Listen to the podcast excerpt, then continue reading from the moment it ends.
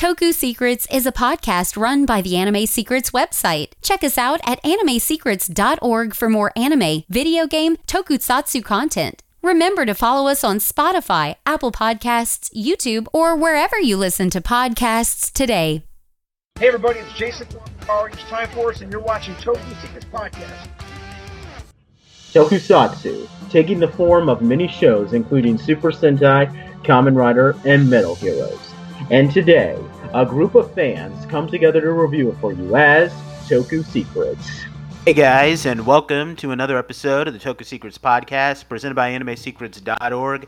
I am your host, Nathan Desa, and uh, we've had a little bit of uh, peace. Uh, Riz and I, I know that uh, there was another podcast that was posted before this, but uh, Riz and I had a fun time at a Ranger Stop and Pop. But unfortunately, uh, we have to get back to reality, and that means that we have to suffer through more G Ranger, unfortunately. um, uh, we're going to be taking a look at 23 through 32 today. Uh, we have the whole crew on. I'm your host, uh, Bouken Silver, and I'm going to let the other guys introduce themselves. Go ahead, guys. Uh, Pat Shinken Red here, and I want to get off this train already.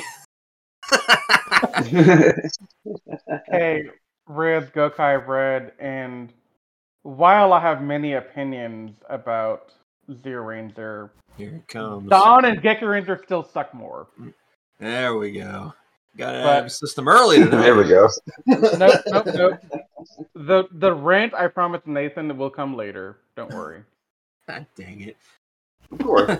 and of course, you can't forget Corey Green, Anthony Davis, but unfortunately, I wasn't able to go to Ranger Stop, so yeah.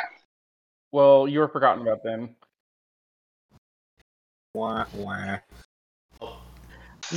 So another brief thing I want to say before we get started on this podcast. Uh, in the time between uh, the Ranger Stop and Pop podcast that we did before this one and this one, I actually did start listening to this audio drama that Riz and Anthony have been talking about, and wow, like it, it is absolutely amazing, and I'm looking forward to taking a look at it. But would we do a comparison between that and G Ranger? The answer is hell no, Hell because no. it'll be a bloodbath. It, Mighty Morphin versus Zyuranger versus Audio Drama is a bloodbath for Audio Drama to win. There is no comparison. I'm still guaranteeing that when we do Time Ranger, there will be a versus with Time Force. I'm not saying that you that everyone will love Time Ranger more than Time Force, but I'm saying they'll think it's good enough to warrant a comparison at least. Um, so, and I'll go. And we might have our first uh, full time review guest for um, a series with that one. Yeah, that's Mark, right? Yeah, Mark uh, from Ranger Stop and Yeah, he was really cool. Um, Yeah, Oh, hi, Mark. Mark. Mark ain't here, but you'll meet Mark soon enough, and you're gonna love him. Yeah. so with that said, no, that was a reference to, to uh, the room. room, yeah, I've never seen it. Should that it's a bit. You don't want to. You don't want to. You don't want to. You don't want to. Okay, Unless you want to let Gavin laugh. let's not talk about that. Um, at least not in this podcast. Uh, so anyway, um, we're doing 23 through 32, so we're back to just doing the 10 um, episodes per segment. Um, that said, let's give a, uh recap of what happened last time. So, reviewed a six-episode story arc that introduced uh, introduced Geki's long lost brother Burai, who was revived from stasis, and he was obsessed with killing Geki because he wanted to get revenge for the death of his parents and his wanted to achieve his father's dreams of world domination. It's really complicated, and if you want more details, just go back and look at the podcast before. Um, we're kind of confused there. We're not going to go into details there. Uh, Burai is, of course, Dragon Ranger. He battled against the Zyurangers. He joined forces with Bandora and helped them kill Daijujin, but Daijujin revived himself. And then Burai uh, learned from the Spirit of Life Clotho that he only had a limited time to live. Uh, he has his own pocket dimension where he can stay, but he if he goes into the real world, this candle will slowly burn away, and if and once it burns away completely, he dies. And he was given his own dragon, be- uh, guardian beast, Dragon Caesar, and then Burai uh, pretty much saw the error of his ways, and he's joined the G Rangers, sort of, as uh, Dragon Ranger, but he's still keeping his life a secret. So, we're going to move on to uh, the uh, episodes. Uh, we got a handful of filler episodes here. Um, first, we have the Knuckleball of Infatuation filler episode. None of the Zyurangers really play a huge part in this episode. Uh, Bandora creates this monster that makes people fall in love with at first sight, uh, which makes things complicated for this boy who wants to confess his love for a girl.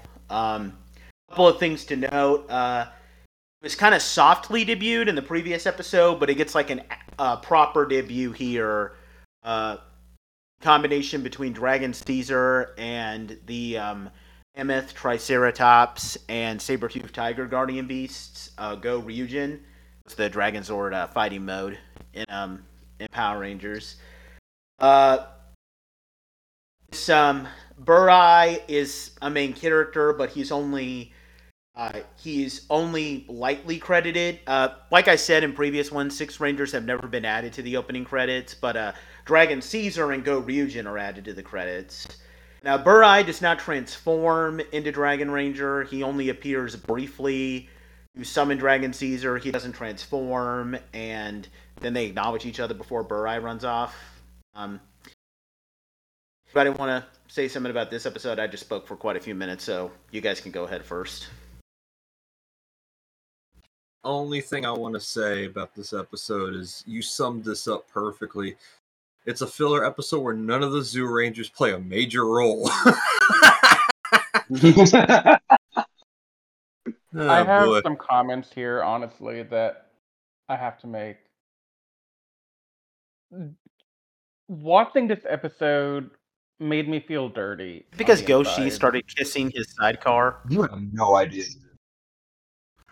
No, not just that, but I felt kind of uncomfortable about seeing children, like young children, running around trying to profess their love to other kids, and I felt like we had too much emphasis on that for my taste, and I just didn't. It made me feel really icky inside, and I didn't like it. Mm-hmm. See, my version of that is the fact that the the little boy wanted to actually force this girl to fall in love with him. That was my issue. That, kind of made me uncomfortable. I was like, dude, like essentially, essentially, you're doing. It's not consent. You know what I'm saying? This this is this is why people always gotta say consent Mhm. always matters, especially in this context. I'll be honest, I watched these episodes like People like, I, if, people are like, oh, I know they're kids, but they're like, eh, but still, it's still, it's it's no excuse. I watched these that, episodes like a couple of weeks ago. I'm pretty sure I had seen these already and made notes of them before Riz and I even met for Ranger Stop and Pop. So literally the only thing I remember about this episode is that there's a point where Goshi falls under the spell and he falls in love with the sidecar of his motorcycle, which okay, that's funny, but it's not the only thing I should be remembering from an episode. There's your secret preview to O Ranger. Pretty much. I'm gonna give this one a five. Uh, uh, Five. No, man, this is a three. Definite three, a major three. Y'all think this is a three? What is wrong with y'all? Dang. This is a two. Okay, I'm gonna I'm gonna give it a Dang. am gonna give it a three, I guess. Then I, I just to yeah, because I see some of the problems, but it just didn't do anything for me. So One of us. One of us. One of us. um, so now we got another filler episode where um, it's boy centric episode, and keep in mind every time I say something that's centric, it doesn't mean that it actually does anything for them. I I wish you guys could see me on video because I would always have to put up air quotes to say like boy or Don centric or whatever. Um, oh yeah, this infamous this is called episode. Hope Springs. well, not even. It's not. This is called Hope Springs a Turtle, uh, where uh, there's. I think a lot of people might, uh, even Mighty Morphin fans might remember this because they literally make a reference to the Mighty Morphin uh, equivalent episode in the Once and Always special. Um, so uh, there's a turtle that has a traffic light on it. Uh, Dora Tortoise, it was called. Uh, I think it was called Shell Shock in Power Rangers. Um, uh, he puts he's a monster that's created by Totpat and Bookback, and uses his powers on Boy to like make him just you know be forced to run and he can't stop. Uh, only see Burai again briefly. Uh, you know, he only appears to summon Dragon Caesar. He has no lines, and he never even transforms into Dragon Ranger. Uh, you know, I, I want to start off by just saying this. This is something that really annoys me. Uh, so, not able to form Daijujin to form. Uh, they're not able to activate Daijujin to battle the monster, and it's mostly like the Tyrannosaurus and Dragon Caesar. And Tyrannosaurus destroys the monster. That really annoyed me because, you know, I don't know if you guys noticed this, but like, they're like early Sixth Ranger mechs. It, be, it was a while before Sixth Ranger mechs where I actually remember being regularly being capable of like destroying a monster by itself. Like first Sixth Ranger mech that I remember destroying a monster by itself was uh, King Pyramider, whatever King whatever Pyramidus was called. Yeah. Great Pyramid. I remember that destroying a monster once in its debut, but I don't remember Tigers. I don't remember Dragon mm-hmm. Caesar or Juan Tiger destroying a monster by itself. Um, and did the Mega Wing? I can't remember that. Either. I can't remember. Mm, but my point is, is that my point is, is that this is early on for Dragon Caesar. Like this could have been an opportunity to let Dragon Caesar shine and destroy the monster by itself, and it didn't happen. So that's just a personal gripe that I have with it. I don't know. I hope it's a weird thing to harp on. I just I don't know. I, I hate how. Go ahead, Patrick. I mean, I mean, it's the first it's the first instance of what we know as Sixth Ranger syndrome, where they join the team and they're not as amazing as they were when they first appeared.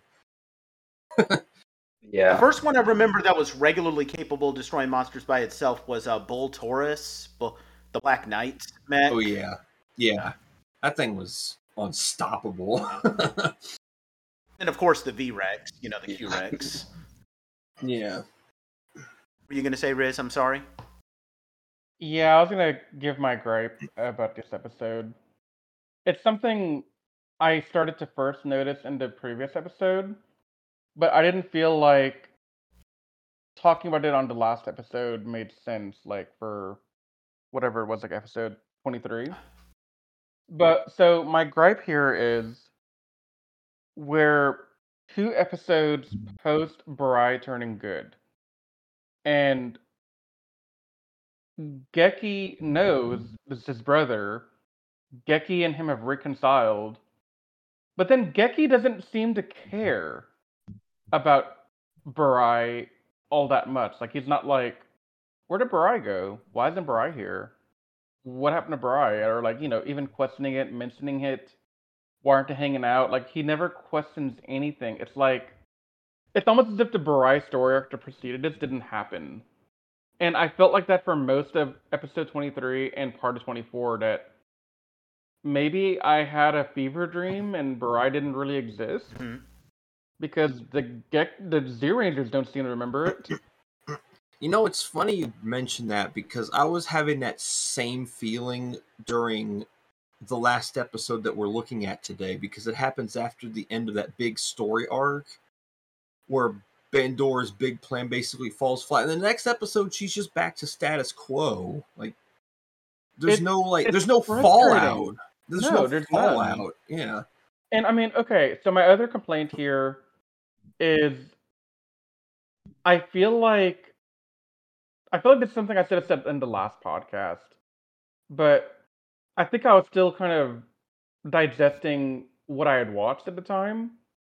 But the way Geki and the group quickly accepted Burai gave me whiplash.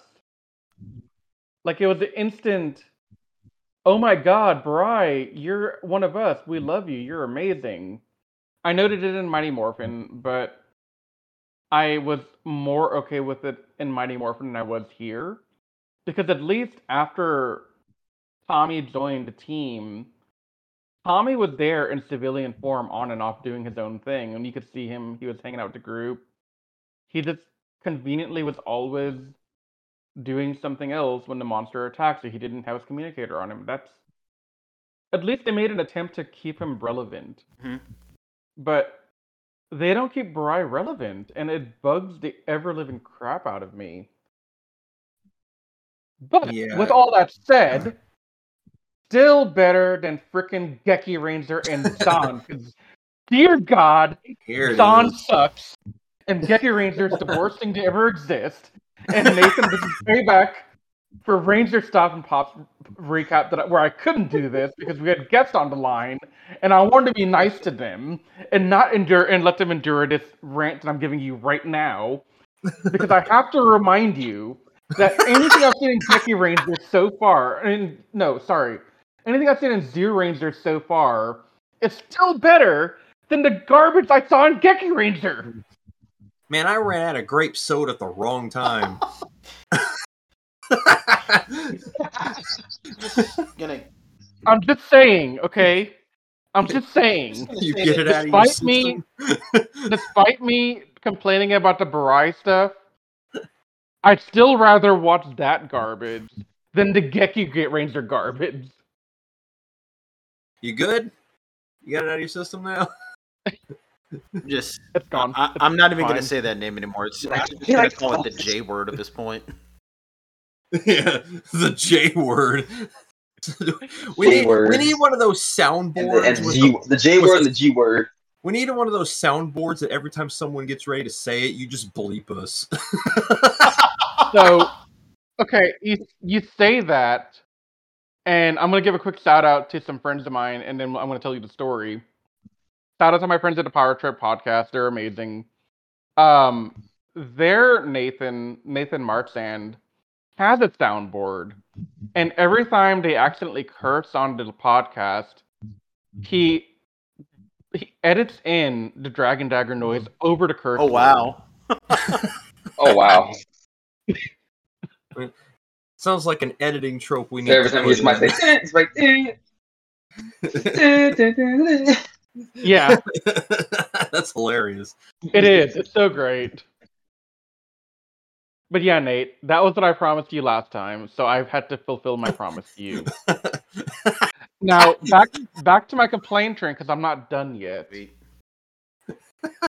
I I have to say, I I really enjoyed the Mighty Morphin episode that comes from Hope Springs to A Turtle a lot. I thought it was a really cool episode. It, it didn't really do a lot, you know, like there's not any big thing with it, but I don't know. I just always fondly look back at the turtle monster and Mighty Morphin as one of my favorite like villain monster things. It's memorable enough for them to make a reference in Once and Always. So Well, well, yeah, but not only that, but I just enjoyed the I just enjoyed the villain even in the Mighty Morphin episode. Once and always, you know, aside.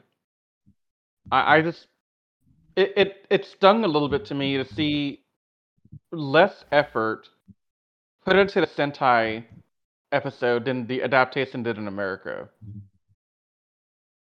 Hmm. Because I don't know, it, it just felt lazy writing. Mm-hmm. Sums up the whole season right there. I mean, yes, Pretty but still, but the lazy writing is still better than the damn stuff we got in Geki Ranger. you said you were done. Patrick, we can be on episode 200 of Toku Secrets, and I'll never be done. Vinny, you want to This is all Anthony. want to say anything about this episode, Anthony?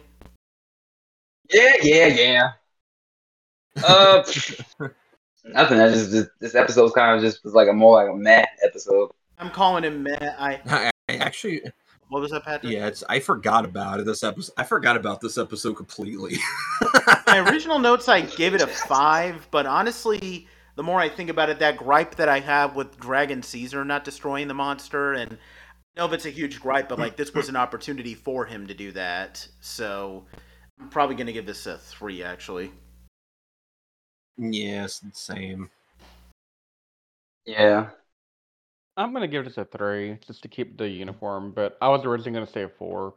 Would we agree that it would have been cooler if Dragon Caesar just destroyed the monster by itself?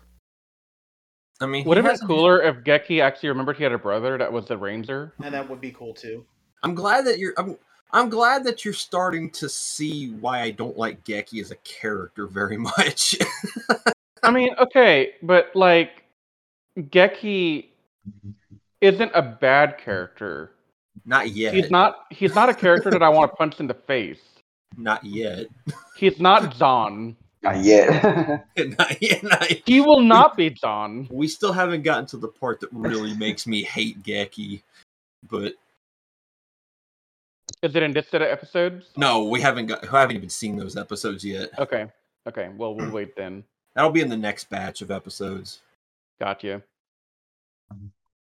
Yeah, we're gonna move on to uh, episode uh, 25, the park where demons dwell. Uh, G-centric episode filler. Again, I had air quotes over Goshi centric. Um, uh, so in this episode, uh, Bandora curses a park statue that creates toxic moths that poison children. What's weird is that Burai, even though Burai's role in this episode is exactly the same as the other two, where you know he just shows up at the last minute to Dragon Caesar, uh, he actually transforms into Dragon Ranger, or he does. Not sure why. That was kind of weird, but at least with Tommy, it makes sense because you know he, for him to morph, because you know they have to like transition to the Sentai footage, I guess. So, like with Burai, like I don't know, but I I don't know what else to say. Like, I guess this episode tries to have an environmental. me- Like, honestly, this is probably the worst episode of the whole batch because I cannot remember a single thing from it. So, what what else, what did you guys think of this one? Yeah. I mean, that's basically what I say too. It's just who cares. I'm gonna echo Patrick Yeah. and say that's it. Uh, I'm, I'm get Yeah, and Zyuranger filler Zyuranger filler episodes are just the most bland, forgettable garbage you could possibly get out of Super Sentai. I mean, it's it's like, like nothing going. happened. It's like we're going through the motions, and that's it. There's nothing to it beyond yeah, there's that. th- yeah, there's no there's no depth to any of these mm. episodes. Like, I mean, at least some Jetman episodes had a point. Not all of them, but some of them exactly. did. Like Jetman had better writing than this. Mm-hmm.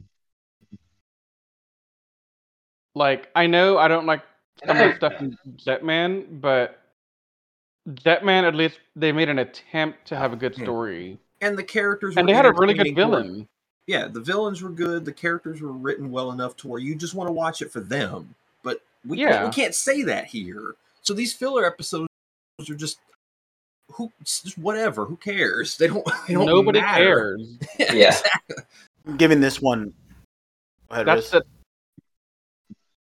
I was gonna say that's the that's the problem here is that nobody cares for these episodes. Like they're And- just And there. yeah, and that and the this this point we're talking about is going to lead to my big rant at the end of the story arc we're about to cover. Yeah, like okay. So my last thing I want to say is, is these filler episodes from Zyuranger are just template Super Sentai episode. It goes through the motions. You have the Sentai Rangers do something. They have a conflict. They have to resolve the conflict. They fight the monster. They destroy a monster. Monster grows to be sixty-five thousand feet tall. They use the Megazord and destroy it. That's the basic formula for a Super Sentai episode. And that's all we're getting out of Zyuranger. There's no creativity, there's no engaging story, character development, or anything. I'm giving this episode a two. I mean, if we We wanted might to get make, that, get this thing over with done with sooner than later. yeah, I'd say What? Nate for the huh. What do you say, Anthony? I said, I said this thing. We might get this this uh this whole uh thing quicker than you than usual. Yeah, I was about to say, Nate, for the next two episodes, we could just say the same thing because there's nothing of value No, in I them think either. the next episode has some value to it, but I'll explain later. Uh, I'm giving this episode a 25 at two. It's just really forgettable. yeah, Uh, Riz, I'm gonna give it a two as well. Yeah. I'm gonna give it a five because it's bland and nothing really happened. It's not terrible. It's just bland. It's it's so bad that it doesn't even deserve a low score. Heck, Well, no. heck, it's I remember. I remember the Mighty Not Morphin bad. adapted episode than this. Well, okay, so here's my thing.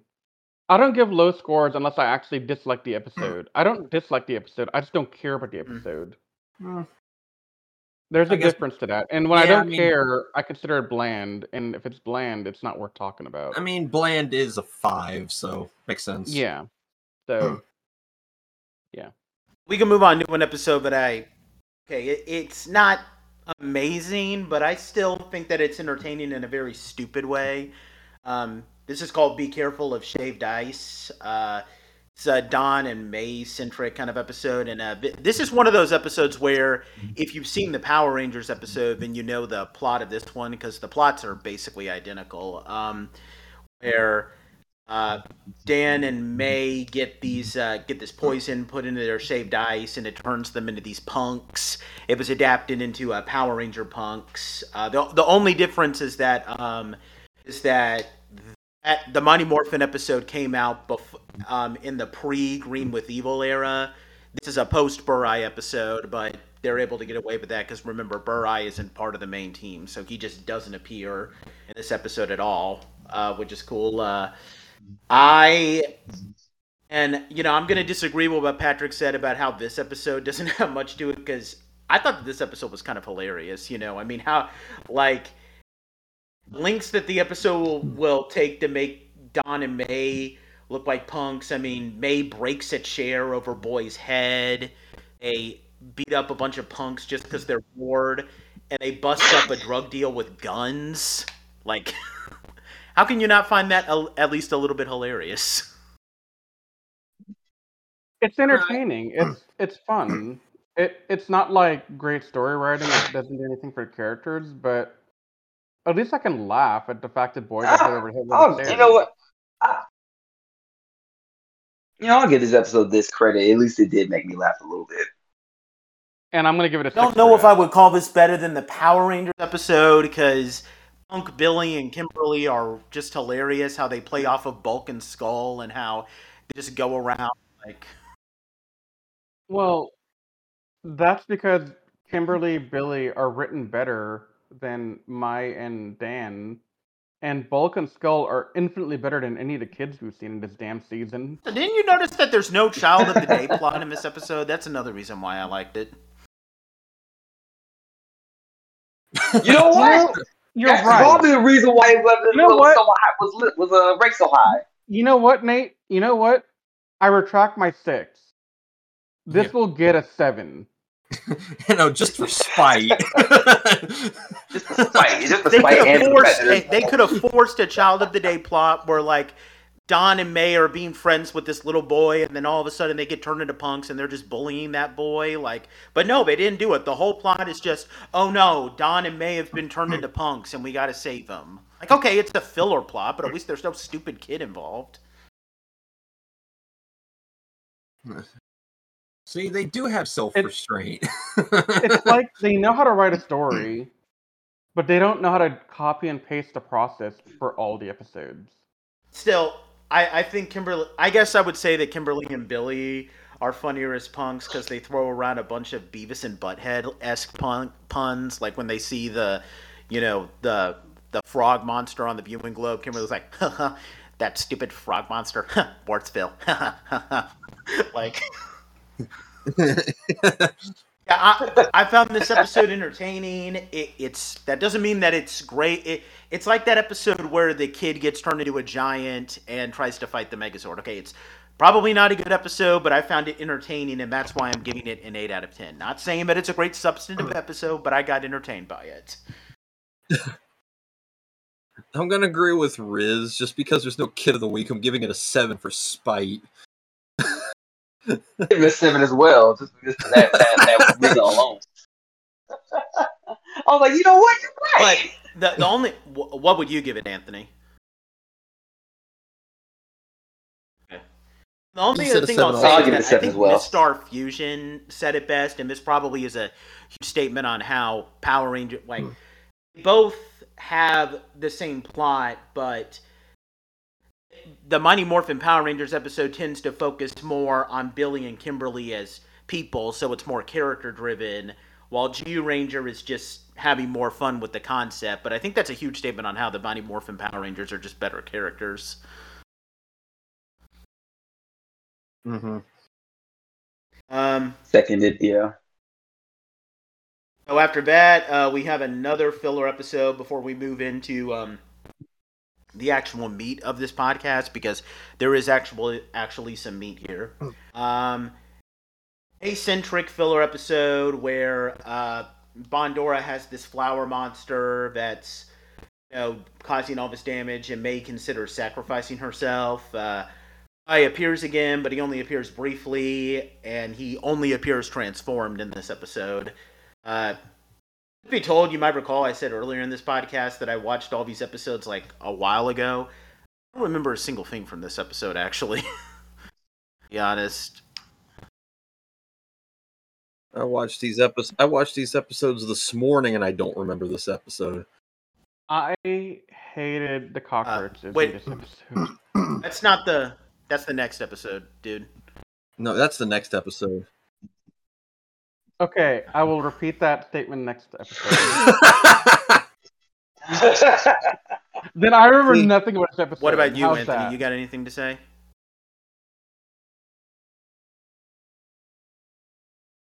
no, not really. if none of us remember this episode, I'm just gonna even give it a five. I don't remember anything. It's just meh. I'm gonna get a five. I'll give it an an imaginary, imaginary five. Because I'm not sure this I'll give it episode was four. real. You're gonna give it a five eye. yeah, five eye. Uh, Oh, just man. don't uh, just don't try and square root. Um, so now we can move on to the big parts. Uh, the la- the next couple of episodes uh, are actually uh, really they have some bigger plot implications or what passes for plot in this Sentai. Um, we get a four part episode, um, which uh, um, th- two of these episodes were adapted into like standard episodes of Mighty Morphin, while the other two were adapted into their own two parter. So first we get episode 28, Clay Monsters, new and improved, where it's revealed that uh, Don, uh, what, that Bandora is digging up, uh, um, you know, this more powerful clay called Dokita. Um, it's actually under a ramen shop that Don works for, and it allows her to create uh, more powerful Dora monsters. Uh, the first one is the Frankenstein monster, uh, Dora Frank, Dora Frankie, and um, and the episode ends with Dora Frankie overpowering the Daijujin and um, you know them needing to call Burai for help. That then leads to our next episode, a mystery, the attacking Beast King God, where uh, much um, at the beginning of this episode, uh, Geki and Burai get sent to a new d- to away from Daijujin to go find uh, a new weapon to help battle the Dokita clay creations because they've also powered up the golems. Very similar to that, the episode, the actual Power Rangers episode Gung Ho, where Tommy and Jason have to go get those new weapons. Uh, Burai, um, he confronts Burai on why he keeps disappearing, but Burai doesn't want to tell him. Um, they have to get through this guardian beast. We meet another guardian beast who uh, arrives to, as like the guardian of the weapons. He's a white brachiosaurus like guardian beast called King Brachion. Um, thing to note, and um, because this is going to be something that regularly appears, is that uh, and you'll know this if you've seen the Power Rangers episode. Uh, when they're they get the weapons, uh, Burai transfers his dragon armor to Geki.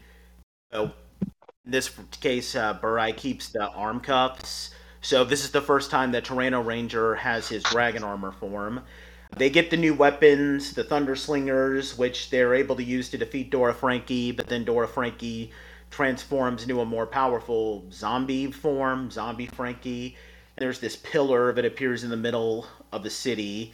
We move on to the next part. Uh, both of these episodes were adapted into Island of Illusion in Power Rangers, where uh, revealed. Uh, so you know how um, you know how uh, Mech is basically God. Well, guess who the main villain? You know the person who turned Bandora is is basically Satan. In fact, his name is Dai Satan. So yeah, we're literally dealing with the devil, and now in Zyuranger. Um, so Dai Satan. Dum, dum, um, so it's revealed from Barza, Dai Satan fought against Dai Jujin many year, years ago when he got sent back into hell when he lost their battle. And apparently Bandora sold her soul to Dai Satan, so the devil to become the witch she is. Uh, most of this episode is Bandora trying to get this uh, this one child as a sacrifice to revive Dai because you know she needs 13 children and and most of the episode is the G Rangers trying to save her before she gets captured. And Dai shows up and he powers up uh, Frankie, uh, Zombie Frankie into his more powerful Satan Frankie, and it almost destroys Daijujin, which then leads us to our fourth and final part where Daijujin and Dragon Caesar are threatening to be melted from this acid that Dai Satan is put on them and they have to go and unlock their uh, Daijujin's ultimate form. Uh, and it's here that the Zyurangers actually find out about Burai. I'm going to comment more on this, but they actually um, get told about Daijujin's ultimate form and how he was weakened after he defeated Daisatan from uh, from Clotho. When Clotho reveals to Burai that he only has 15 hours to live, and um, cut a long story short, the G Rangers all go through like this quest to uh, obtain to unlock Daijujin's ultimate form, and you know they you know they fight and you know they ultimately are able to find this seal. They unlock it, which allows Daijujin to combine with Dragon Caesar to form Jutei Daijujin, the Dragon Sword. That defeats Satan Frankie, and then they combine with Brachion to form Ultimate Daijujin, which uh, defeats Daisatan, and that's how the episode ends. And uh, I just spoke for about five minutes, so uh, anybody want to give their thoughts on this four-parter first? Uh, because I just spoke for quite a bit, so go ahead, guys. Go ahead. Can I say something? Can I say something? Okay, Anthony, go first. Uh, yeah. So In what form? that monster's very disturbing. I can see why Power Rangers uh, decided not to use that footage in front of to the, Yeah. to the um to the uh Dora So zombie form. Yeah. Can you hear me? Can you hear me? Can you hear me? Okay, I just want to be sure. I, I didn't really hear what Riz had to say. No, I was asking, did you mean Dora Frankie or do you mean um zombie? But you said zombie, so I, I Zombie. I meant I meant Yeah. zombie. You know, I, I have a question Uh, I, we get into the more analysis stuff here. Yeah, go, yeah, go ahead. Um, did did we not? I thought I read somewhere that Did. Mighty Morphin adapted Did. every single monster to week into Mighty Morphin, right? So, But then how do we not have I zombie things? but re- what actually happened was they destroyed uh, the Frankenstein monster, but they didn't actually show the footage of him transforming. What they did was they, they did, did a quick edit of him being exploding, and then had another monster appear later on in the uh, Eye of Illusion.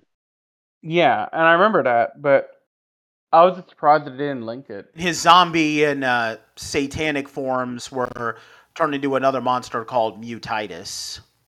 Yep, it was. They just made them two different monsters in the uh, Power Ranger season. Patrick, did you want to say something? um, I'll let Riz go first. I want to let Patrick go first Why? because I want entertainment. Damn it! okay. And there's one thing I forgot to mention uh, in the uh, section. Uh, we actually find out a little bit more about Burai. I don't know why Clotho is just now revealing this, and we'll, I'll talk about that in a second. But apparently the reason why Burai is in this state is because he's actually dead. Um, so as you know, uh, Burai was in stasis uh, while in a cave, and while he was in stasis, the cave collapsed on top of him and it killed him. And Clotho revived him at the request of Daijujin, which makes this episode even more confusing. But I'll bring that up in a minute. I just I, forgot to mention that we actually know more about why Burai is his state. I don't know why Clotho is just now revealing this, but no, Zyuranger, bad, bad writing. Or Okay. anyway, you guys. Okay, go Patrick, entertain me. Sorry Let's go. so, what? How do I start this? I would. Well, I wanted, start at the beginning. yeah, I wanted to do this season because I wanted to get more concrete opinions on what it was I didn't like about it, and so far it was just, you know, bland. Characters were written not. They weren't written at all. But it was this story arc that kind of got my uh my thoughts set because I genuinely don't find this story arc bad because it's it's it's actually kind of twisted even for Sentai standards. You find out that Bandora sold her soul to the devil, and she's trying to sacrifice kids to revive Satan, and it- it's basically turns into God versus Satan. It's like a it's like a biblical thing, and you're thinking, oh Pretty man, this season this season must be really dark and twisted and everything, but no, it's the most childish Sentai we've ever watched. um, but it, it Yeah. but they tried to write this arc as a reflection on their journey up to this point because they did this thing at the very end where they reached that altar where they were told to scream into the heavens what they're what they were the warrior of. And and in other sentais this would be like they would reflect on moments from like the beginning of the season up until now that would showcase you know what their role on the team was. But no they reflected the things that happened five minutes ago. Like like like who was it? It was a uh, boy the warrior of hope yeah you so you you look back to a moment five minutes ago when you told five kids who are on the ground dying to not don't give up that that's all it takes for you to be a warrior of hope are you kidding Dude. me Patrick, Patrick, hang on. I gotta make this comment real quick.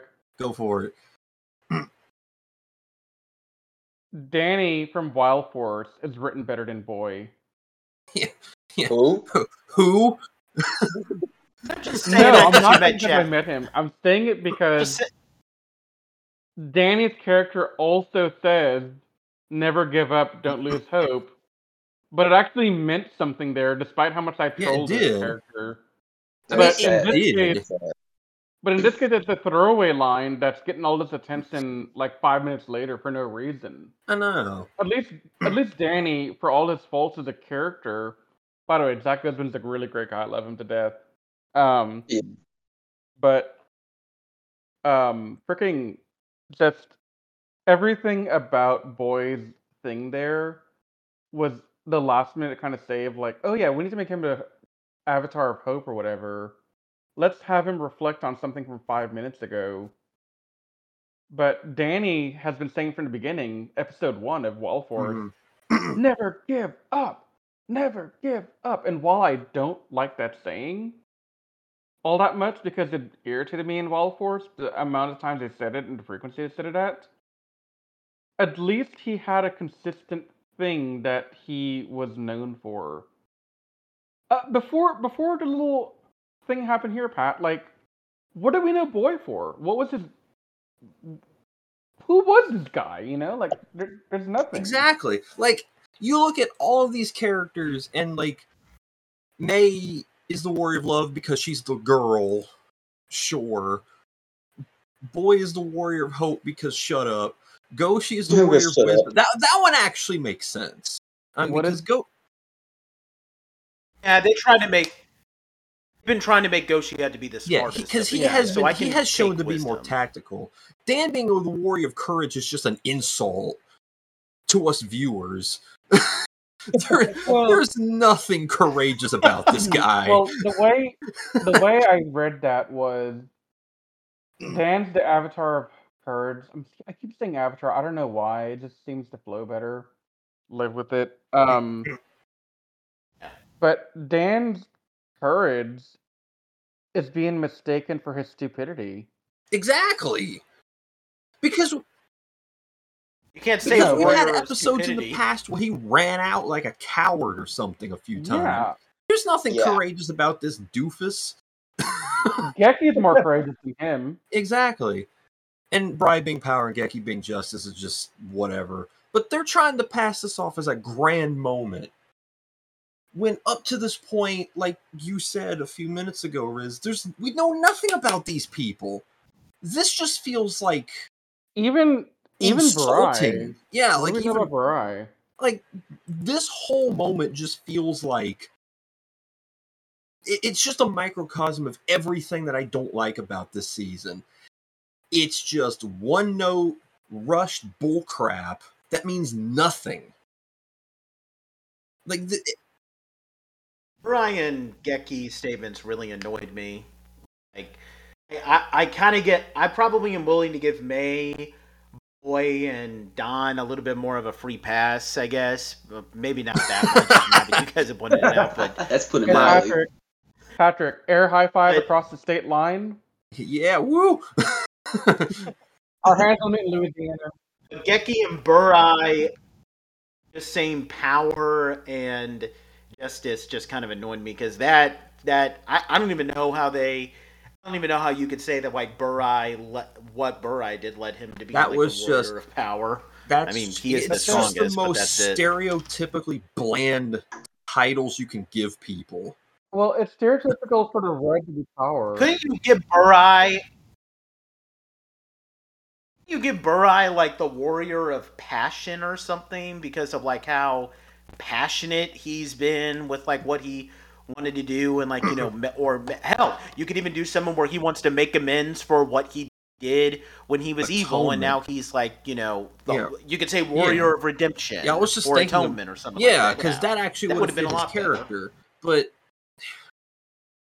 like th- th- this whole segment right here just agitated me so much when I was watching it again because it just they try to make it so grand and there's just nothing to it. But then I also want to back up to Clotho's explanation because there's a line in here that made me laugh. Clotho it's like, well, then why am I dead if these rocks fell on me? Because Daijujin wanted me to revive you so we can have Dragon Caesar accessible to create Ultimate Daijujin. Back, This is exactly what I was gonna bring up. Why did you tell Geki to kill him? Jujin was ordering you to kill oh him Oh my god, this this literally breaks. Ki- kill him, What did he Geki. Why? I wanted him to be alive, but I I don't now. What? What? It's like, but you already, but he, you already let him die once, right? And it's like, shut up. I wanted him to be brought back to life so I could kill him again. What? Like I s- like I mentioned at the start of the season, Daijushin is an idiot. Yeah, the biggest. Ugh. I will say this, and Nate and Nancy Awesome. can back me up here. The equivalent of Daijujin in the audio drama is way better than this. Yes, What is- I will definitely. Does the. Dino Megazord have a personality in that? Each Zord has their own personality. Oh, so they they take the Guardian Beast concept and improve on Mhm. it. Cool. I like that for Mighty Morphin. Now, I do want to say this about um, this episode. Like, so like Patrick said, I feel like it's a mixed bag with how they get Dai, Ultimate Daijujin. But something that I do want to say, I still think that this is a little bit better than Island of Illusion because he- because here here's the thing. So this episode, it's a pretty standard story, and it has some great elements. It's really undermined by all the bad writing that came out before. But if we look at this for what it is by itself, without taking out taking out all the bad writing that came before, it's watchable, passable episode. and it has a standard plot where the Zyurangers mechs are damaged and they need to uh, go in, on a quest to upgrade their arsenal. They go through the quest, they and they get the upgrade. But in the but in the case of the Power Rangers episode, so we have the um, first of all them going to the Island of Illusion. It's not some quest that Zordon sends them on. It's just it's something that Rita sends them to as their uh, as a plan to destroy the Rangers. The second part is just a big repetitive clip show where Rita or Goldar or someone shows up and says, "Hey, place Ranger's name here. You suck," and then they're like. Oh yeah, that's right. I do suck. And then the short dude comes out and says, "No, you don't suck." And here's and remember this moment where you didn't suck and then they remember that moment where they didn't suck. It's like, oh yeah, I don't suck. Okay, everything's happy. Here. That's pretty much what and happened. The and uh, the only one, the only two ones that had anything vaguely resembling a character deep dive is Billy being upset that he can't figure things out when he's so intelligent. Okay, I can, I, I can, I can do with that. And Jason being being told that he's a terrible leader because he led them in situation. Okay, I can do that, but there's other ones like Kimberly seeing an illusion of Bulk and Skull being all nice. Okay, that's funny, but how does that make how does that make Kimberly freak out? And I know she's like, "Oh, if Rita can make them do that, then what she could do to me?" But stupid. That is yeah, And then about it is kind of. I can try to make an explanation. It still it still comes sound stupid regardless of what I say, but I will try to explain it the best way I can. I think what they were trying to do was make that Kimberly was freaked out because she assumed that oh, if she can make like some idiots like Bulk and Skull like actually all nice and stuff like that, then like she can achieve anything as far as like you know her match can go. But it's like even still, it doesn't work because like she could do this regardless, so it doesn't matter. You're freaking out over this, but it's like as she had actually tell like you know maybe got them to kill each other, maybe that would have been like oh wow that that would been more you know impactful. But no, you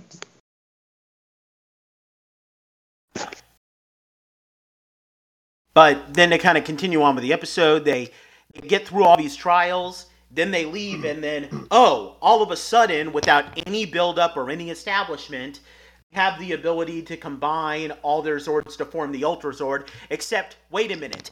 The Ultra Zord first appeared in the previous episode, undermining this epic debut. You got so loud all of a sudden. Oh my god, my ears. Sorry, that just really frustrated me. I can tell. Uh, you know th- th- this that, i was thinking about this while you're going on that tangent another thing about this arc going back to one of the very first points i made about Zyuranger about everything being spoon fed to them. They get sent to this mystical land and they get told to go in that direction to find these new weapons. They find the new weapons that for some reason work on the new golems when all their other weapons just don't. No explanation as to why that makes sense.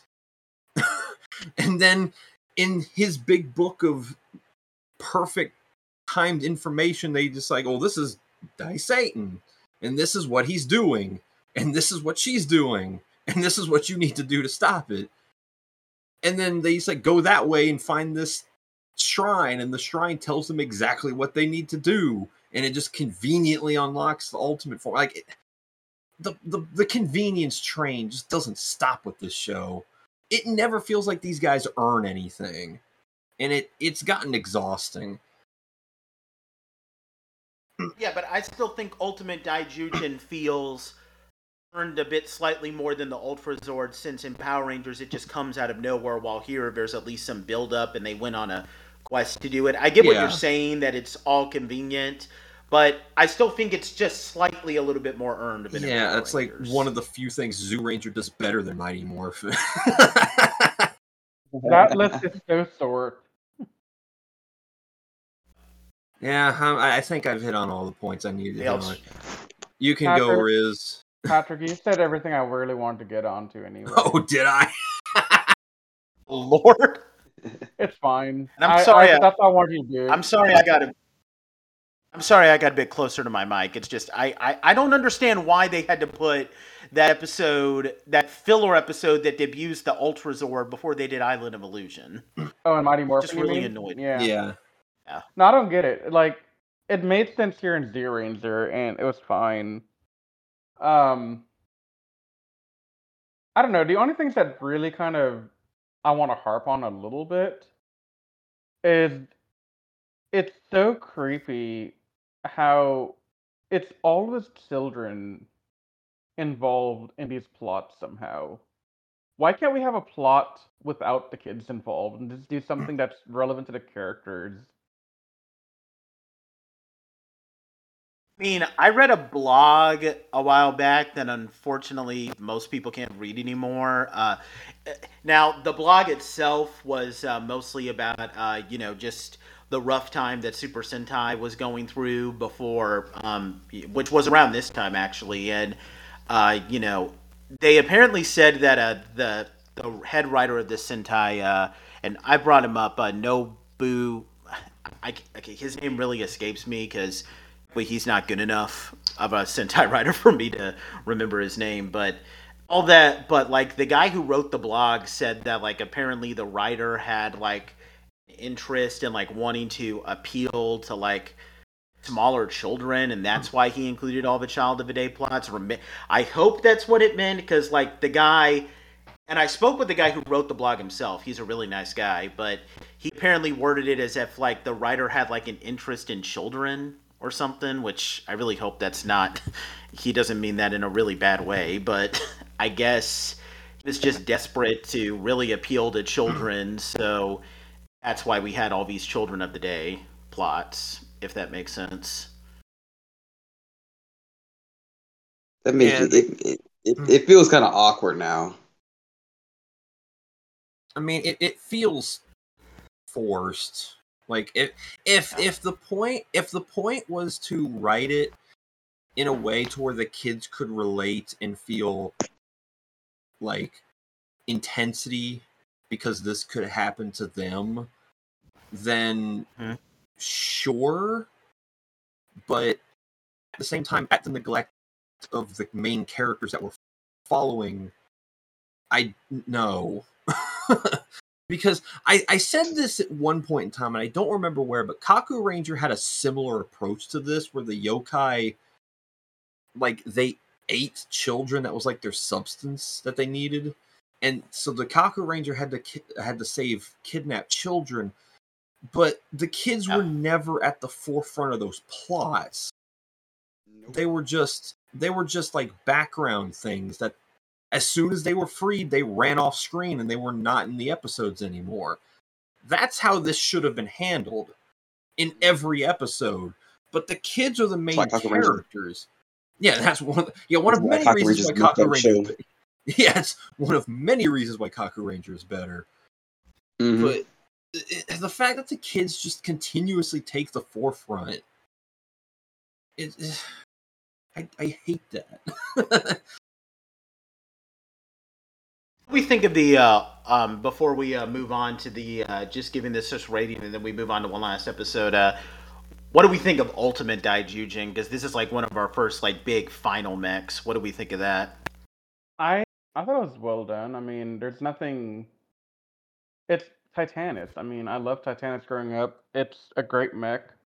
It was a great Yeah. first carrier Zord type thing for an Ultra Zord combination. So Mhm. literally nothing about it can be negative to me. I just the thing I've always loved about this form was that this attack is named Grand Banisher, which is kind of cool, but it's literally just fire all the weapons, and I like that. Okay, so I don't remember the character or what I what TV episode it's in, but I get the vibe of like this really happy, giddy person who's given a console with all the buttons, and they're told press all the buttons at the same time to get super excited. and Yeah, exactly. And Because- they just released everything. Because they cut to the shot of him shooting everything, and it was just rockets flying in every direction. and rockets and lasers and maybe bullets. Honestly, I don't even Yeah, know, it's, man. it's just so chaotic, and I love it. Yeah, it, it's pretty great. Um, but no, King Brachion and the Ultimate Daijujin, I have zero complaints about it. You can't you can't hate it. It's the OG Yeah. from our Definitely not. childhood, you know. Also, a little bit of a fun fact here. Uh, I, I was actually I found this out. I actually found this on a random uh, YouTube video. Um, so uh, we also see Jutei Daijujin, uh, which is the equivalent of the Mega Dragon Zord. Which so technically it appears a lot from this point forward because it has to be part of the um, of the Ultimate Daijujin, but we rarely see Jutei Daijujin fight by itself. Like I think we're only going to see it fight like two more times. Apparently, from behind the scenes, that was because that mech is like very top heavy, and I mean that because like, and the shoulders were like they were causing a lot of pain for the suit actors, so they had to, so they could rarely use that form, which is why every time you see Ultimate Daijujin, it's usually the toy. so Yeah. um, yeah, just to move on to uh, this. Uh, like I said this four-parter was a mixed bag. I'm gonna give it a six out of ten because there's some good moments, but unfortunately, if you put it in the context with the rest of the series, it's there's a lot of issues with it. Yeah, like yeah, and that's part of the thing that irritates me so much is that the actual storyline for this four parter is genuinely one of the best parts of Zyuranger, but it's the build up to it and like kind of the the quote unquote payoff that they try to push at the end of it that just sours the whole deal. So I think a six is pretty fair. I agree. I think the six is pretty good. I'm gonna I'm gonna be a bit nicer than that and give it a seven. Fair. Okay. Th- this is it's a mixed bag. There are things I didn't like. There are things that I liked, and honestly, nothing in here was extremely bad. Like I know me and Patrick harped a lot about the five moral compass things that they were trying to emulate at one point, but in the grand scheme of Zyuranger, it's still not that big of a deal to me. Mhm. like it's bad storytelling obviously but i mean it's not it's just bland overall. There's nothing that makes me want to go raids about how much i hate zan and Geki Ranger here you know? It's not that bad or it's not like anything amazing like Shinken or Gokai or something. It's just run of the mill Sentai. And I know I say that a lot, but I truly mean it for this season. It's just run of the mill Sentai. Mhm.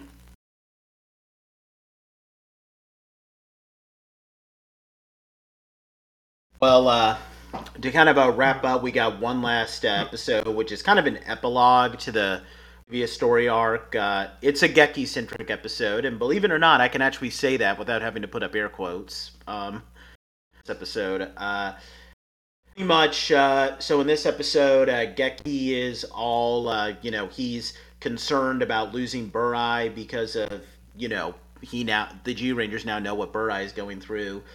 And Bandora manipulates him by telling him that this latest monster can save Burai, so he doesn't want to destroy it. Um, and Geki is just, you know, he's completely mortified by it. But then Goshi restores his fighting spirit by disguising himself as this warrior and attacking Geki. And Geki regains his fighting spirit by vowing that he'll fight, find a way to save his brother. Uh, Burai only appears um, briefly. Uh, he never transforms. Uh, he only appears at the beginning in a dream, and then at the end in a little vision for Geki. Uh, what did you guys think of this episode? Um, I, I, I actually have some. I'm gonna go first. Go ahead. Okay. This is, in my opinion, too little too late. Mhm. Like, my my biggest complaint about this set of episodes is that Geki should have been clued into his brother's fate like seven episodes ago. Mhm. When because Geki should have been wondering why does my brother only come out to play when we need a Dragon Zord? Why doesn't he come hang out with me? Why doesn't he come spend time with us?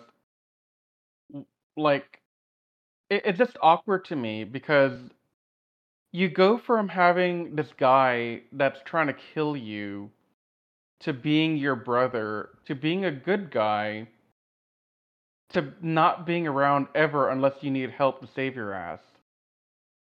It it's just it's so awkward and I I don't understand why it took them this long for Geki to be clued in about his brother's fate. And like this could have happened a long time ago. And we could have had a couple of episodes between when this podcast batch began until now with the Geki and them doing something to try and help Burai, to try and help him beat the clock, to break the curse, to do something, you know, like Too little, this, too late. this, this just feels like it's too little too late. Mm-hmm. So it, it's and I mean, I'm certain. Well, okay, I'm not certain because it's Zyuranger we're talking about, but I'm hopeful that in our next batch of episodes, they do try to effect some kind of way to save Burai, and they spend some time deliberating on a solution. And not do more. Oh, hi, random kid that I'm randomly friends with. What's your deal today? What's your issue for the week? Yeah, I'm. I'm not. A, Yeah. f- I'm not a fan of how Geki handled it in this episode, though. No, Geki. I can't curse on this podcast, so I'm not going to say it. Th- But- this is this is the He's first. being inst- stupid.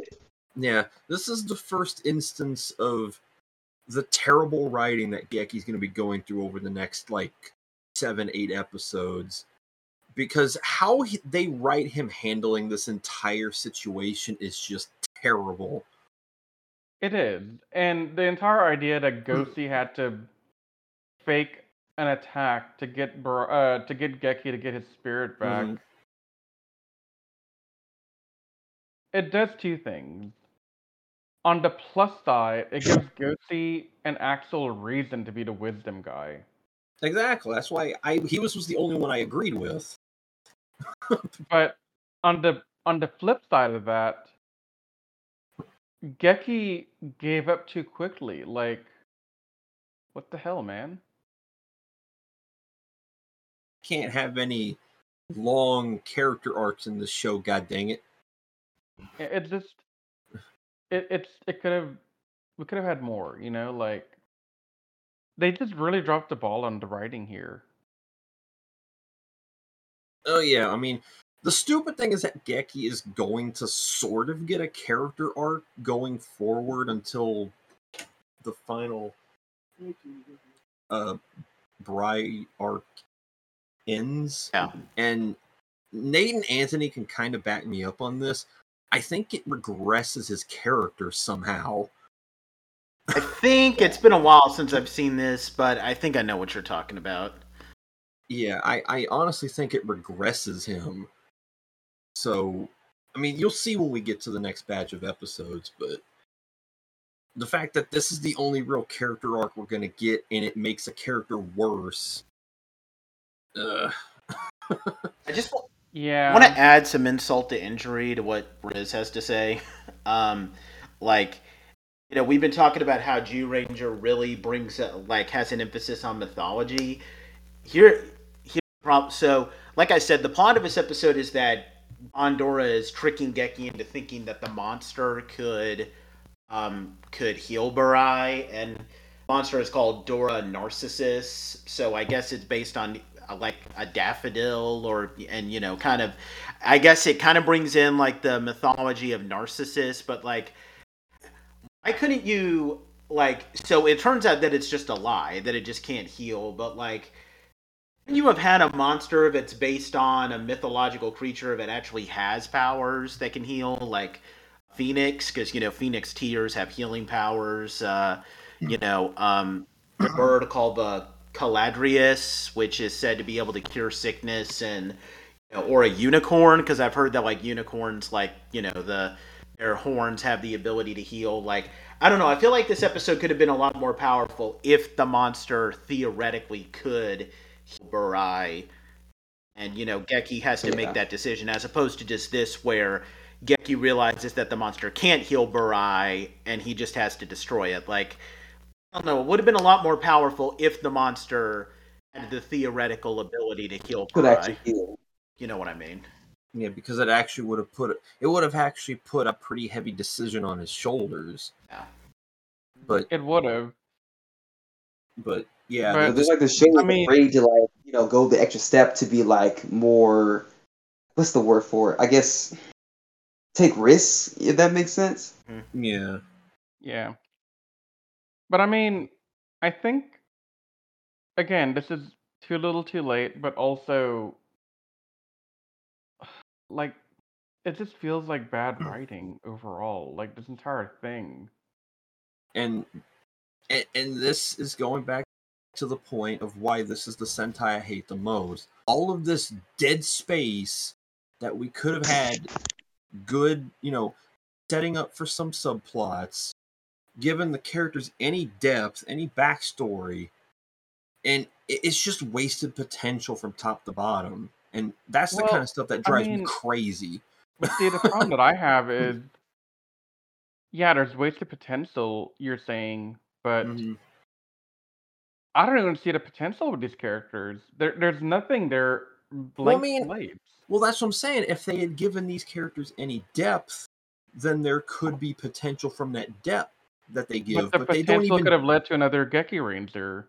It could have, but that. At, but we don't know. There- Right, At but least, like- at least, at least give us something that we could look at and see. You know, because like I said, they, these guys have come from a, a time and a, a world that just doesn't exist anymore, and I would like to see how they were back then and what their kingdoms were like and you know how this like just something but I mean, y- yeah, but like, because i mean we, we've, we've talked about this that the sentais of this era don't write the way that the sentais of the current era do like we compared jetman to shinkenger and how shinkenger makes good use of its filler episodes yeah, but jetman but jetman didn't really but at least jetman tr- established the characters in a way to where the filler episodes could have purpose and it made the story arcs that jetman did have have some decent payoff but I'm gonna this- summarize your Jetman thing real quick into a simple sentence. At least we felt something for the Jetman characters. Yeah. And it wasn't it didn't lead to as much as it probably could have, but at least it led to something. yeah. I giving mean, us so giving us any depth to these characters would greatly help the story's plot and just overall feel. And that's what I mean about waste of potential is that I mean, given the the setup for this show with them being warriors from a lost time and this whole God versus Satan thing, they could have done something pretty intense with this, but they I mean, didn't they even try. They could have done something similar to what King-Ohger are doing right now. Yeah, exactly. With Mhm. each of them, with each of them being from a different kingdom, they didn't necessarily see eye to eye. Back then, they had grudges with each other because you know their kingdoms maybe didn't agree with each other. Yeah, like maybe Goshi and Geki's kingdoms are mortal enemies. We don't yeah, know. and they're they're stern towards one another because of that, and they have to work through that. But no, they're Yeah. just all happy-go-lucky. They don't seem to miss the time period and the families and the people that they left behind, and they they just knew how to drive motorcycles five minutes after waking up, and like like just there's just nothing. It's just everything is spoon-fed to you and to them instantly, and you just run with it. And See, I kind I of- hate this. I wish I could find a way to do research into more about what the writers were thinking at that point in time when they were doing Zyuranger. I would too. Because I, I'm genuinely curious. Did they have presser from the parent company, did somebody tell them they have to include a child in every episode for the plot? Like, I want to know where that came that from. might have been just Like a mandate. might have been just something that the head writer was interested in. Honestly, Because I mean, I mean, don't if, think so because I mean, you if that was the case, then they really should have paid attention to the reception Jetman got, and then tried to write the season more like that. no, yeah, exactly. That's why I'm thinking it's not the head writer that dictated this because any other head writer, I think, would not have been so cookie cutter. Here's the episode every week. Like we can walk into it knowing what to expect. Mm-hmm. The, if it was if it was a writer who had some freedom, yeah, you would have had some kids, and you'd probably know the kids' names and you know a little bit about the kids, and they'd actually have a relationship with the Zyuranger. If they're trying to do like an actual like if there's an actual story behind what the writer was doing, but here it just it feels to me like somebody higher up said no, this is the hmm. formula, go do it, make it work. This will make us a lot of money because the kids will see themselves on TV and they're going to get excited and blah blah blah blah blah whatever. But I just I don't think this is something in the writing team's plan. I think this is something they were forced to do by someone higher up. and then maybe that's why Dairanger went back to the more, you know, s- properly story driven with a cast that actually had some characterization because they realized that this was a mistake. you didn't like Dairanger though, Yeah. Patrick. I mean, I don't like Dairanger, but at least it had something to it. Granted, most of it went to Ryu Ranger, but at least it, Yeah. at least it had at least it had a plot, villains that had character, and character and a core five team that had personalities. I don't have to like them, but it Even was though, like, there. I hate, I hate the villains, villains outfits so Yeah. much. It, it, I hate them so much. But like, you know, what they achieved here with Zyuranger is nothing short of bland, boring, stereotypical Super Sentai content with no depth. Yeah, like I, I think I just came up with the best way to describe it. People keep saying that Tokusatsu is just a big toy commercial, but this season really feels like that it's just trying to be that and nothing Mhm. else. It it's not trying to be a toy commercial at the heart of it. It's It's not. yes, the toy the toy advertisement's a big part of it, Yeah, but this season, like this season feels like it's trying to be a toy commercial.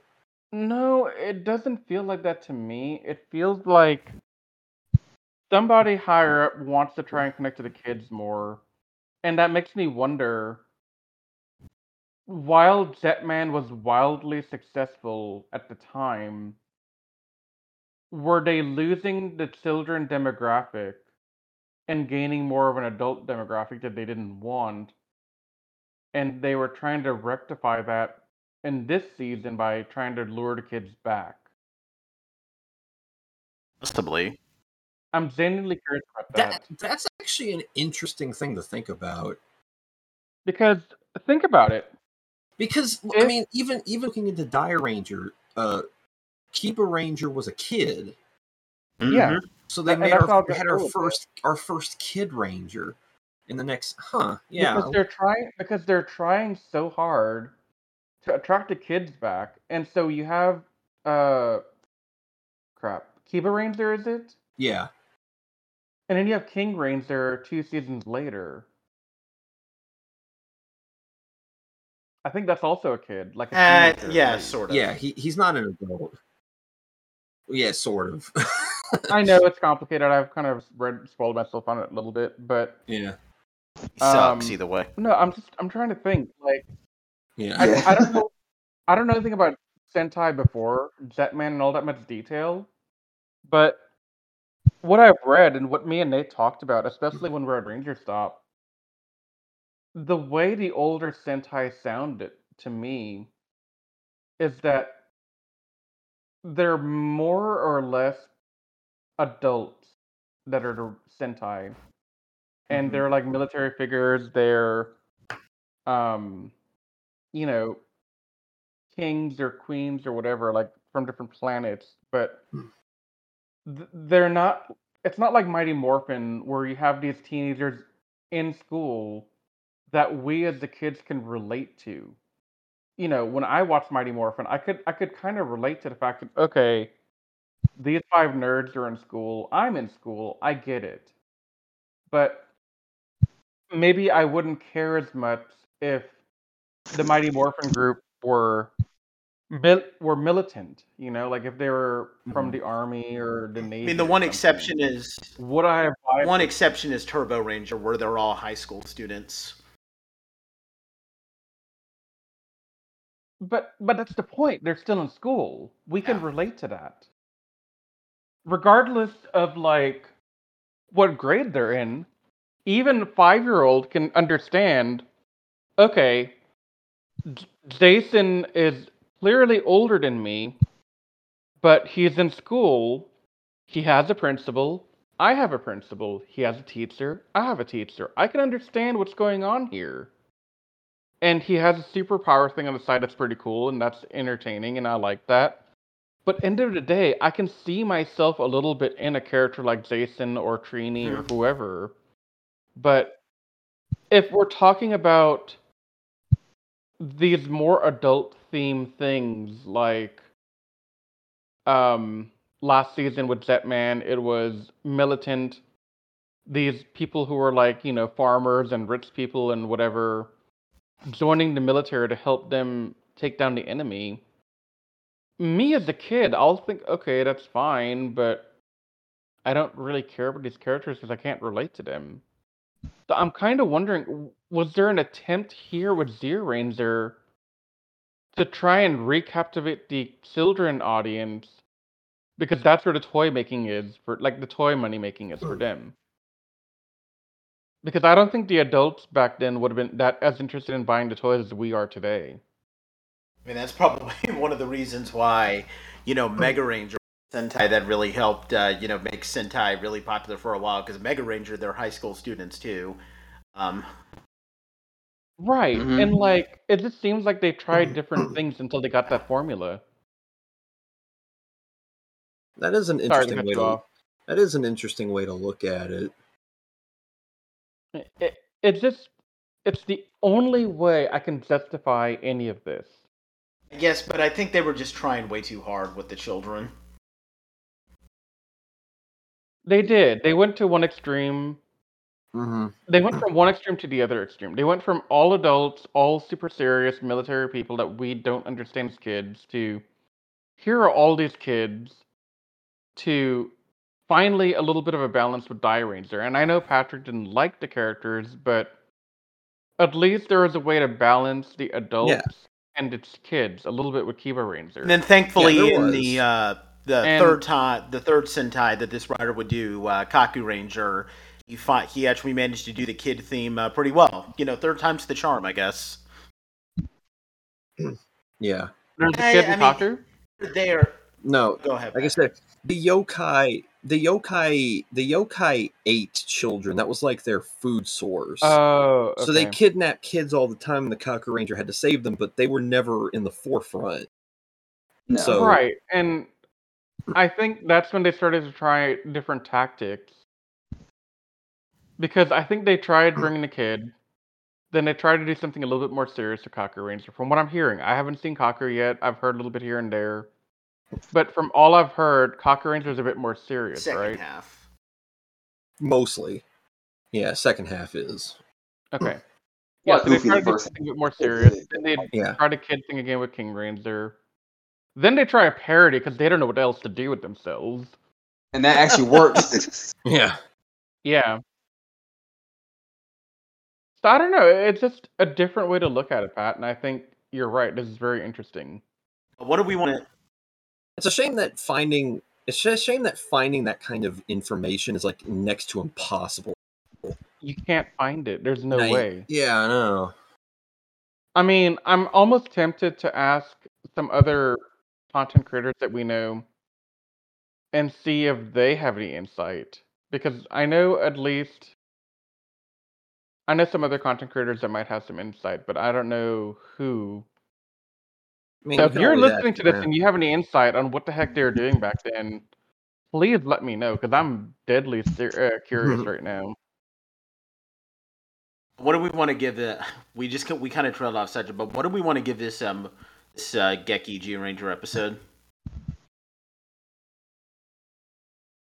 Five.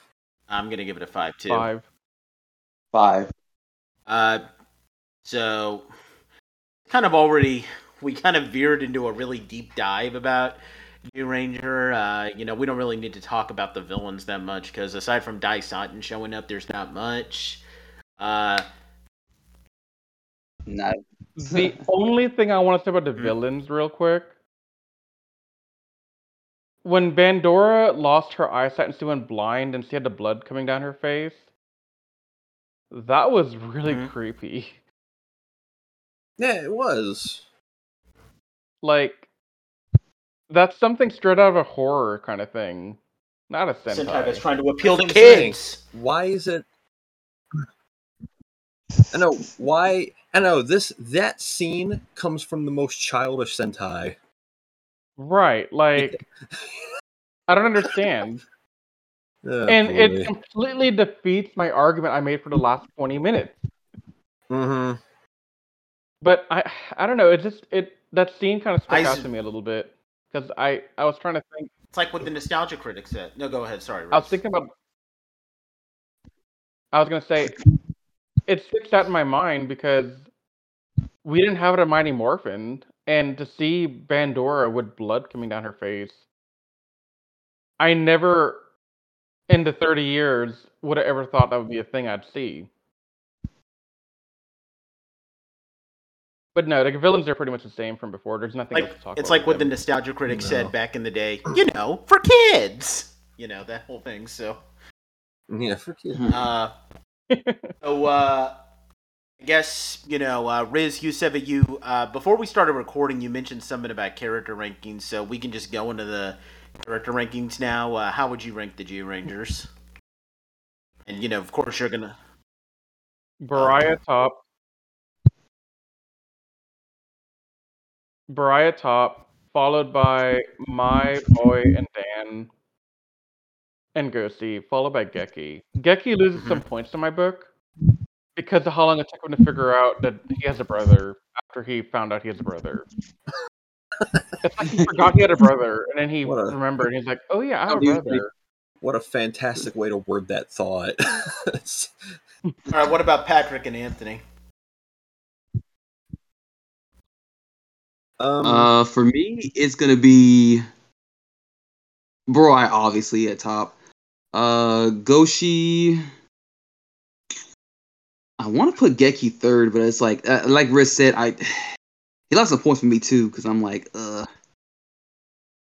So, but I'll still make him my third anyway because he's he's still like the only only one out of the out of the the th- the three I just mentioned to still have character.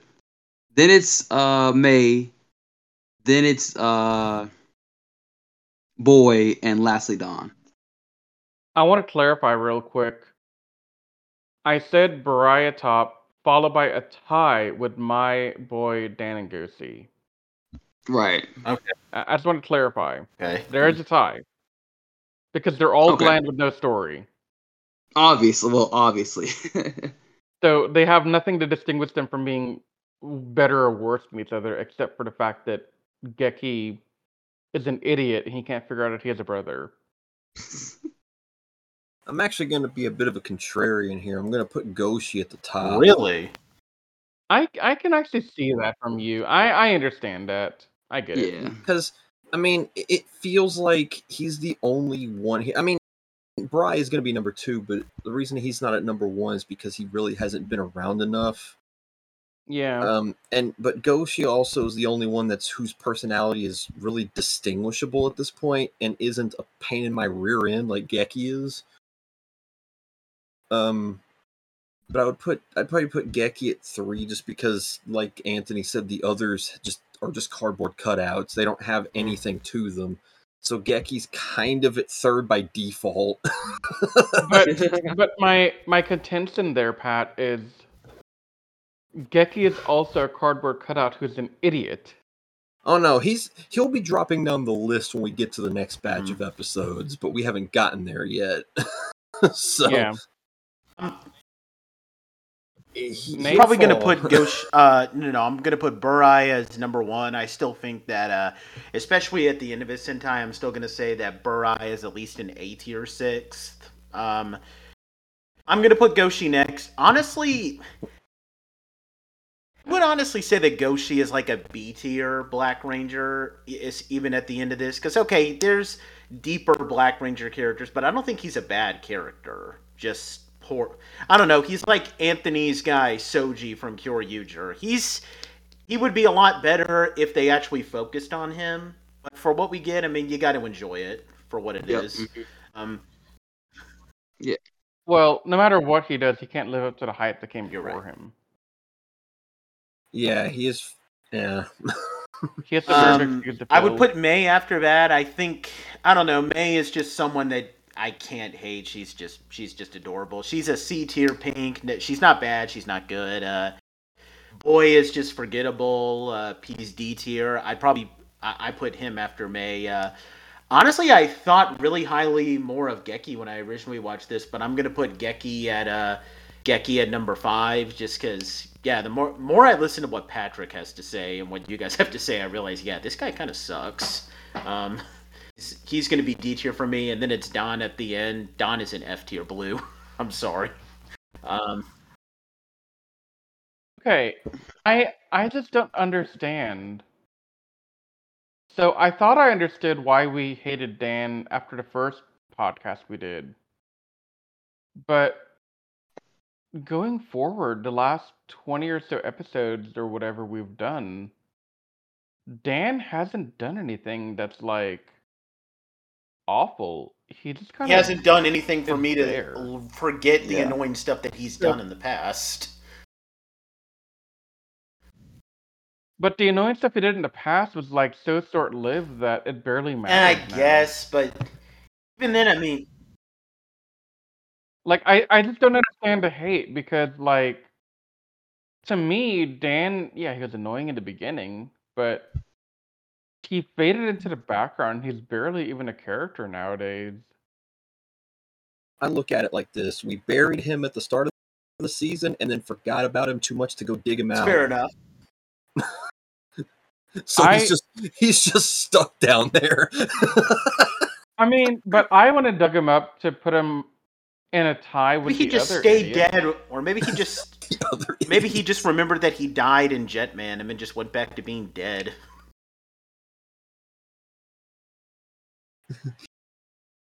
I mean, maybe, but like he he doesn't do anything to make him be hated. Like when you tell me he's the most hated of the group, he had to have done something Okay, to sure, earn he's that. not as annoying as But other person. I'm not going to mention any names, but that guy sucks. okay. I still don't. I don't know. Maybe I just remember him being a lot more annoying last time. But even if I mean, maybe last time he was more annoying, but like watching it right now, like, do you do you honestly have an instance in the last twenty episodes that you can point to that makes you think Dan is the worst of the six? well, no, but none of these characters are really that interesting. Okay, so by default, he's just I bad because he's done point. some bad stuff in the past. Yes, but he he has to do some like he he kind of mm-hmm. redeemed himself in my eyes by not doing anything either way. Yes. He What dug a, himself out the hole a by doing nothing. what a He's what a. He's good. sentence! He's just okay by default. What a sentence that was. he redeemed himself by Do doing. you have any closing thoughts? so he so he basically listens to magic conch from SpongeBob. He listens the magic conch from SpongeBob. Basically. Yeah, do nothing. the Do nothing. Show has spoken.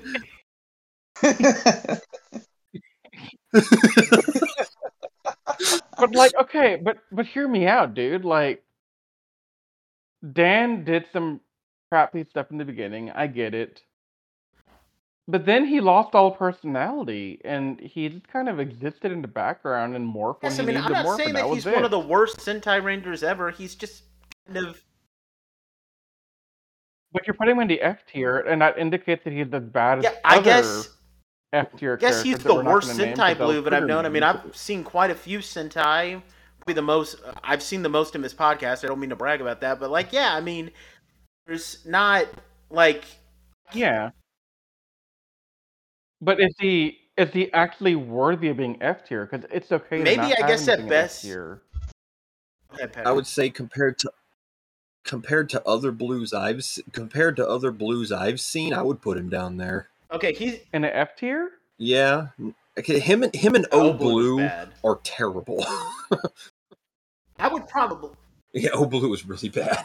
I mean, if you my honest opinion is Dan along with Boi belong in D tier. I could just I could see justification to put him in D tier. I mean, now to clarify, Dan is not the worst Blue Ranger ever in any show. That's Dax from Operation Overdrive, no questions asked. But but no, yeah, but Well, even no, in Sentai, Sentai like I guess though. he's technically the worst Blue that I've seen. But eh, yeah, Yeah. But but see then that tells me that across all Sentai there's not a blue No. that you want to punch in the face.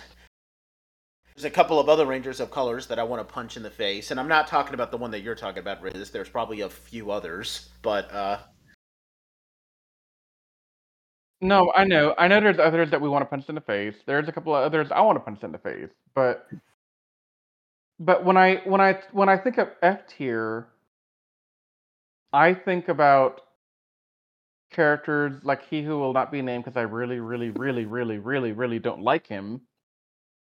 And other characters who I also want to punch in the face. I don't stand in the face. I just don't like him. He's boring. That's it. I mean, that can be seen as F tier material depending on who you're talking to. Well, yeah, but I mean, like he's just there. He he doesn't. See, the way I define F tier is he they have to be egregiously bad to the point where you can't stand their existence. But nothing y'all have said have told me that he's that bad. Yeah, I know he's bad, but he's not like F tier bad. But I guess I just view F tier a little bit differently. Mm, yeah, I mean, I would put F tier as characters that are egregiously bad and or completely forgettable. Like Dan is he might as well just be a cardboard cutout that you just sit on the stage and he just stands there and does nothing. mhm. All he If- does if- is say Dino Buckler. That's all he if, does. that, i- if if I if that's if that's the way I describe you, then you're F tier because you're you don't even have a character at that point. So why would I rank you any? Well, I still have a few that? Sentai I need to watch, but I'm hoping to have seen like every Sentai all the way through and like maybe two or three years. So uh, I don't know. Maybe I'll find someone worse, but you guys know when that time comes. Yeah, because you know, my list of people I want to punch is Dan, Yeah. the guy from Ninninger, the red. Yeah. I think his name is Takahata or something. I want to punch those two. Um, Lucky, I every now and then I want to punch him, but it's not like a violent. I want to punch him. It's just more of a dude setup. And I think Anthony can understand what I'm trying to get at there with that one. Yeah. But you know, like beyond that, like not a ton of people I really want to punch in the face. Uh, do we have any uh, closing thoughts uh, regarding Zyuranger before we wrap up here, guys?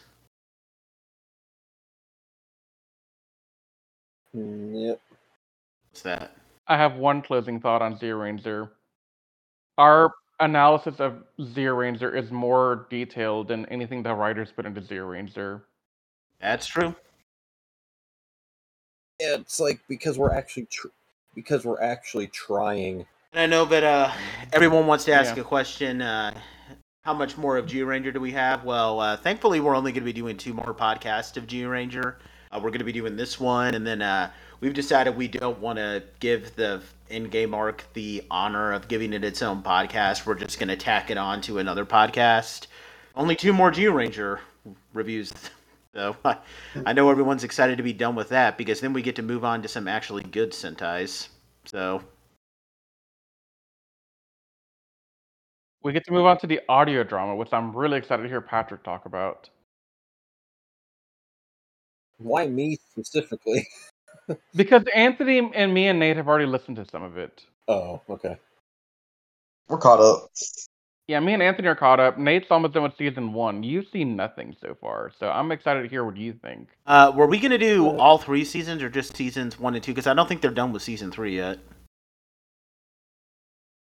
We're just doing season one and two. We'll do season three whenever they're done. Yeah. That is our schedule, guys. Uh, next time we're gonna be doing uh, Zyuranger uh, 34 through uh, 42, and no, no, no, 33 through uh, 42. And then uh, we're going to be doing a one final one where we basically do uh, 43 all the way to episode 50, where everything just wraps up. And then we'll be done with this Sentai. This was Patrick's idea. I just want to, I just want everybody to be clear. This was Patrick's idea to have us do this Sentai. So, but anyway, I mean, I, I mean, I'm being reassured, so it was worth it. Meanwhile, Anthony's in the doghouse. Wait, what? Meanwhile, you're in the doghouse for suggesting Geki Ranger. Listen, you're not you're not gonna keep bu- my bug this forever now. I'll I'll I will start to get annoyed with you now. it's just like no, stop doing this to me. Okay, and, uh, I hope that you know. I guarantee that Riz will be able to like Gingaman or Time Ranger, and then he can forget all about it. Not all about it, but He won't forget. He's not gonna forget this. He's gonna be old as I don't know what. So like like literally like decrepit. He's like, Cookie Ranger, John. Anyway, but that'll, that's that'll be Riz's dying breath. I hate Jan, and then he's gone. anyway. I'll Uh, forget. anyway, like I said, that's our schedule. We're going to be wrapping up Zyuranger in two podcasts. Uh, after that, we're going to be doing a one, um, you know, two whole podcasts dedicated specifically to seasons one and season two of the Power Rangers audio drama. After which we'll move on to uh, Time Ranger. We hope you guys will join us all for that. Thank you guys so much for checking us out, whether it's on YouTube, Spotify, or iTunes. If you are watching this on YouTube, please leave some comments down below because remember, we will uh, give shout outs to uh, left. You know, we'll um, we will uh, you know take a time in a segment of our podcast to uh, read them if need be. Uh, with that said, um, we will see you guys next time when we continue Zyuranger. We only got two more podcasts. We can do this. We just need to power through it. Until that time, we will see you guys later. You guys stay safe. We love you, and may the power protect you.